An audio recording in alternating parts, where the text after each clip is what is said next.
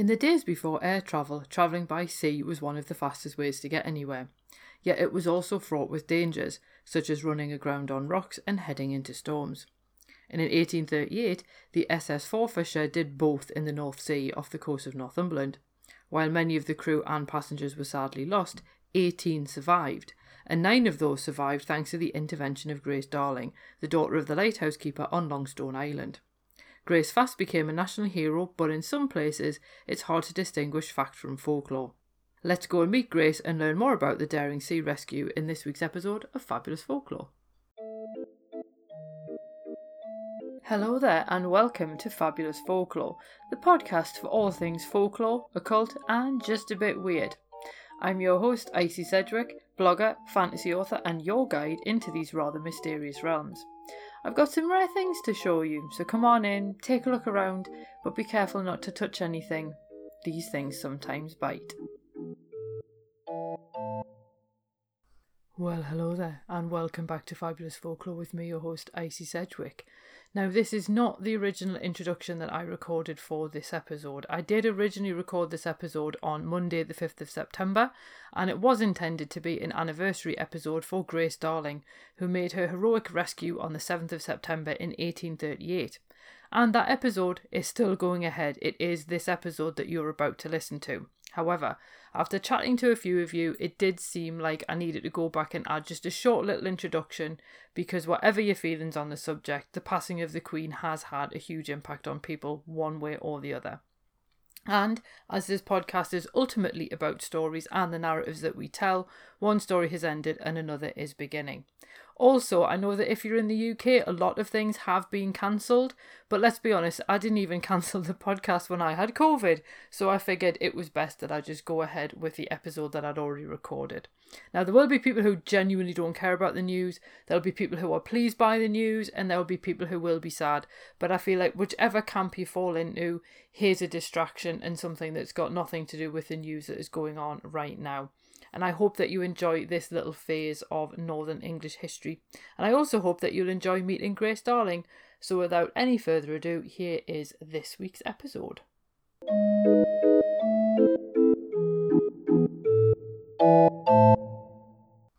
Well, hello there, and welcome back to Fabulous Folklore with me, your host, Icy Sedgwick.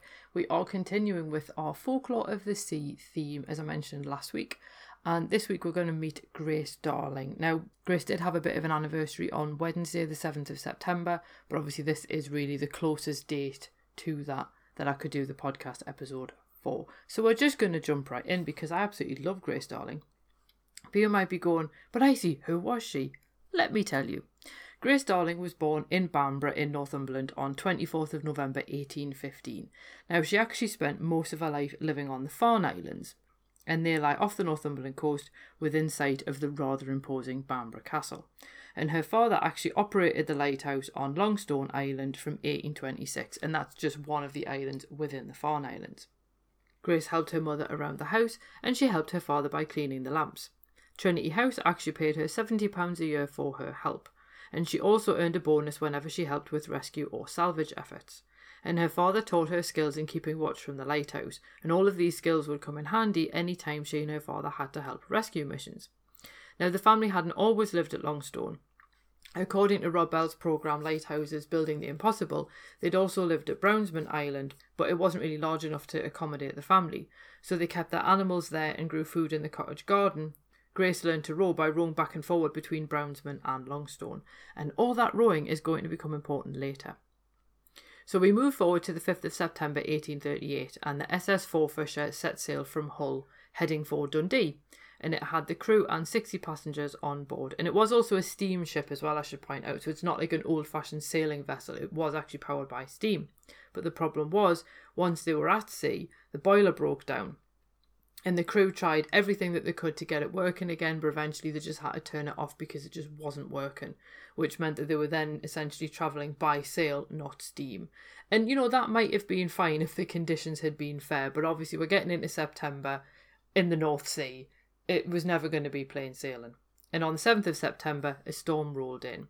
And with only a sail to direct the ship, the captain tried to head for the Farne Islands. Now, that sort of makes sense because you think you would obviously want any port in a storm, but I would also point out that 42 ships had wrecked at the Farne Islands between 1740 and 1837. That's why they have lighthouses on them. Now, the Forfarshire headed for the Longstone Lighthouse, and most people think that the captain had seen it and confused it with the lighthouse on Inner Farne, because Inner Farne is the island that's most often visited to see the puffins in the summer, and if you get the chance to do that, I highly recommend it. They, the puffins are so funny. But Inner Farne is also the one nearest the shore, so it's a little bit safer. Whereas Longstone Lighthouse, by contrast, is furthest from land and surrounded by really quite perilous rocks. Now, no one knows for definite why the captain made for Longstone and not Inner Farne, but some people think that he must have gotten confused, but no one knows for definite because he unfortunately was lost in the disaster. And ultimately, a wave dashed the ship against Big Harcar Rock and it actually split in two. And it took just 15 minutes for one half of the ship to sink, and that took most of the passengers with it. Unfortunately, the lifeboat was not in the half that sank, so obviously the passengers had no means of getting off it and nine people did manage to get into the lifeboat, but then there was another nine when their half hit the rock. They managed to then scramble onto the rock, so at least they were not in the boat anymore, but they were then essentially clinging to a wet rock in the middle of a storm in the middle of the North Sea, which can't have been particularly fun either. Now at 4:45 a.m., Grace is over at Longstone Lighthouse and she spots the wreck from the top of the lighthouse and she alerts her father to what's happened. And unfortunately, she and her parents were the only ones on the island because her siblings were away, so everything was going to rely on th- these three people to know what to do. Move forward to 7 am, the sun finally starts to come up and dawn breaks, and it's only this that lets Grace see that the survivors are still clinging to the rocks because it was too dark for her to see them earlier. But now she's like, oh no, that's not going to be a good situation. And Grace and her father William knew that the horrendous conditions meant that the North Sunderland lifeboat just wouldn't be able to launch, but they also couldn't leave the survivors to their fate. They were going to have to rescue them.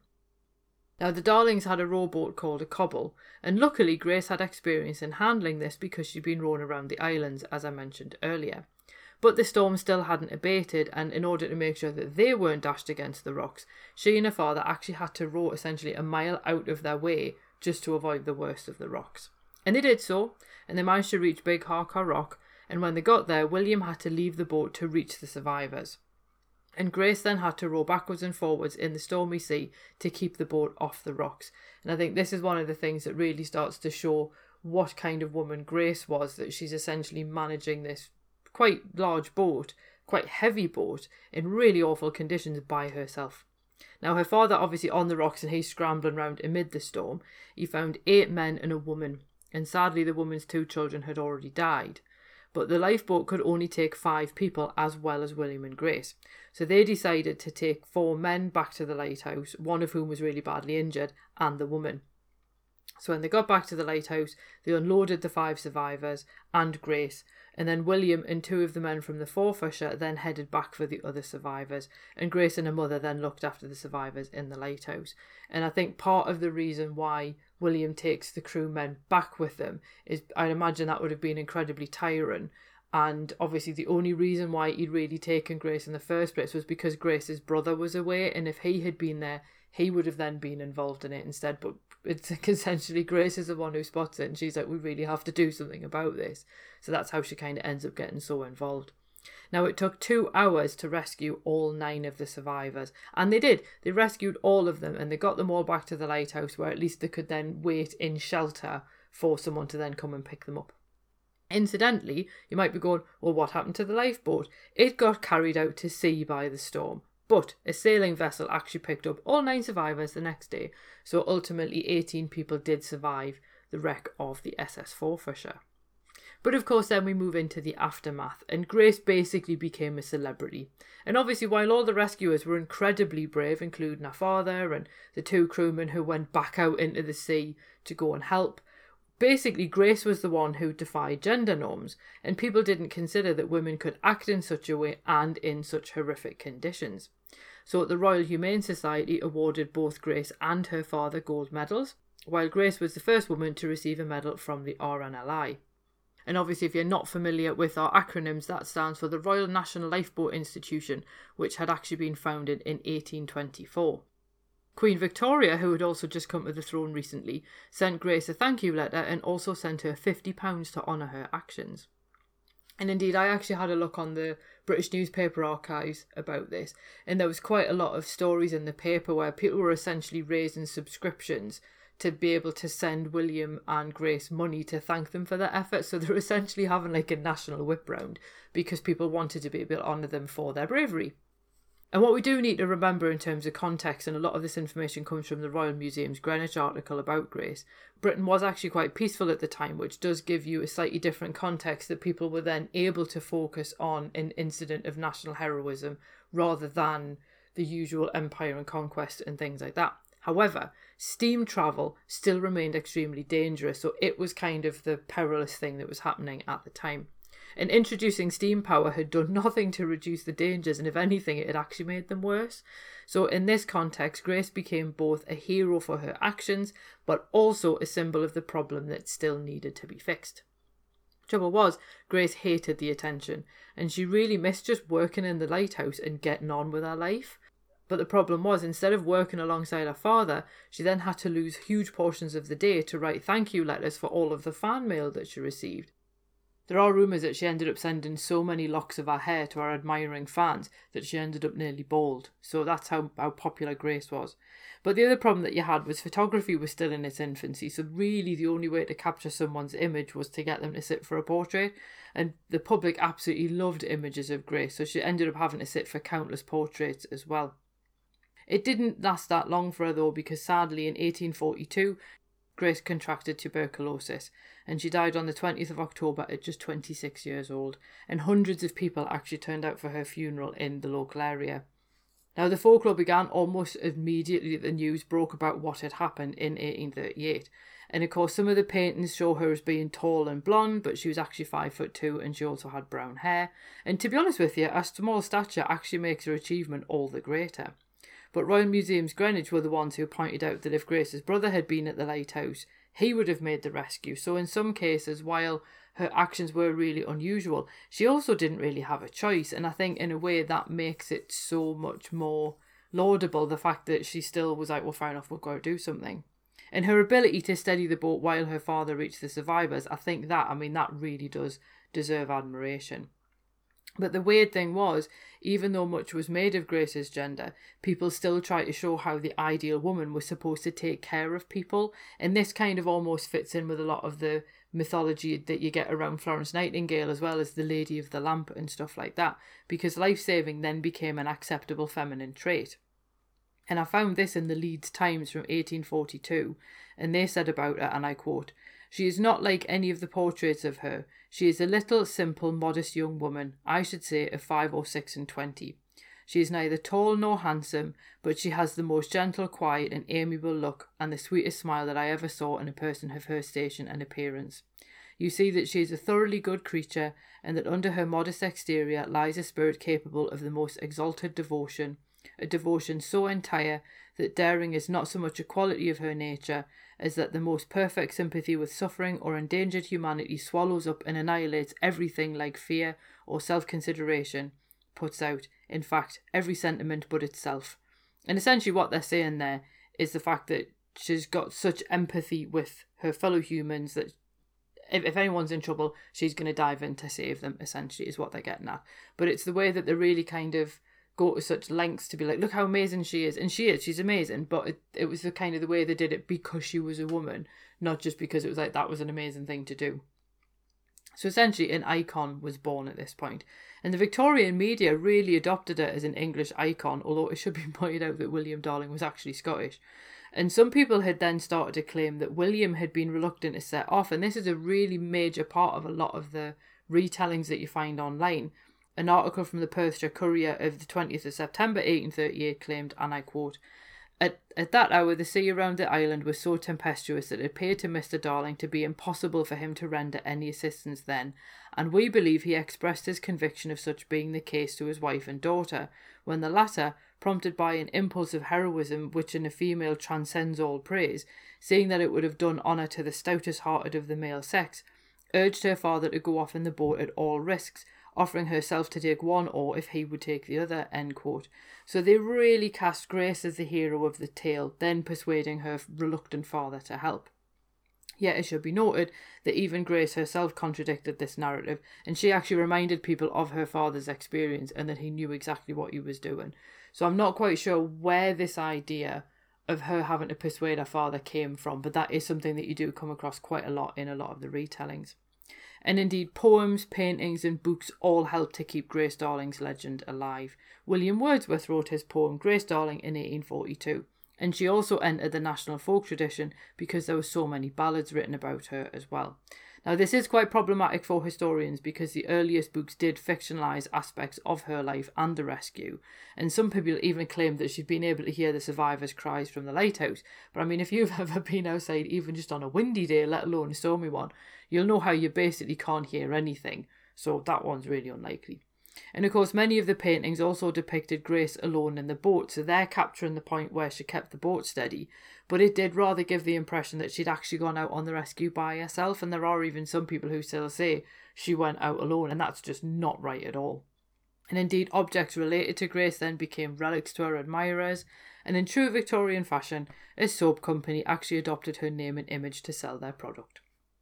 Now, Grace's legacy does still live on, and we can obviously make a much better attempt at working out the truth behind her with obviously all the evidence that people have been able to amass over time. And whichever way you look at it, she was deeply heroic in her actions. Neither she nor William could have rescued the nine survivors on their own, so I do think that you have to bear in mind that there was two people who went out in the lifeboat, but those nine people owed their lives to the Darlings. You can see the actual cobble at the Grace Darling Museum in Bamburgh and her memorial still stands in the town churchyard if you want to go and pay your respects as well. And of course, one of the wonderful side effects of Grace's legacy is her association with the RNLI, and you too can donate to them to help this wonderful charity continue their excellent work. And I know I did because I do think what they do is marvellous. Obviously, where I live up in the northeast, obviously, Grace Darling is a story that you learn pretty much at primary school. So it's actually almost quite a privilege for me to have been able to share her with you beyond sort of the limit of the northeast because I think that people in the rest of the country have definitely heard of her, but I don't know how popular or famous she is outside of the UK. So if she's new to you, then I hope you enjoyed the story. If you knew her anyway, but you just enjoyed hearing more about her, then great. And I am going to be doing lighthouses for the next week because obviously we've just been talking about Longstone Lighthouse. So we are going to have a look at the folklore and legends and probably a few ghost stories associated with lighthouses I suggested that on Patreon, and one of my Patreon supporters was like, "Yes!" So that's what we're going to have a look at next week. So that should be quite interesting. So yeah, I hope you come back and join me for that one. If you do have any requests for the final Folklore of the Sea episode, then please do let me know.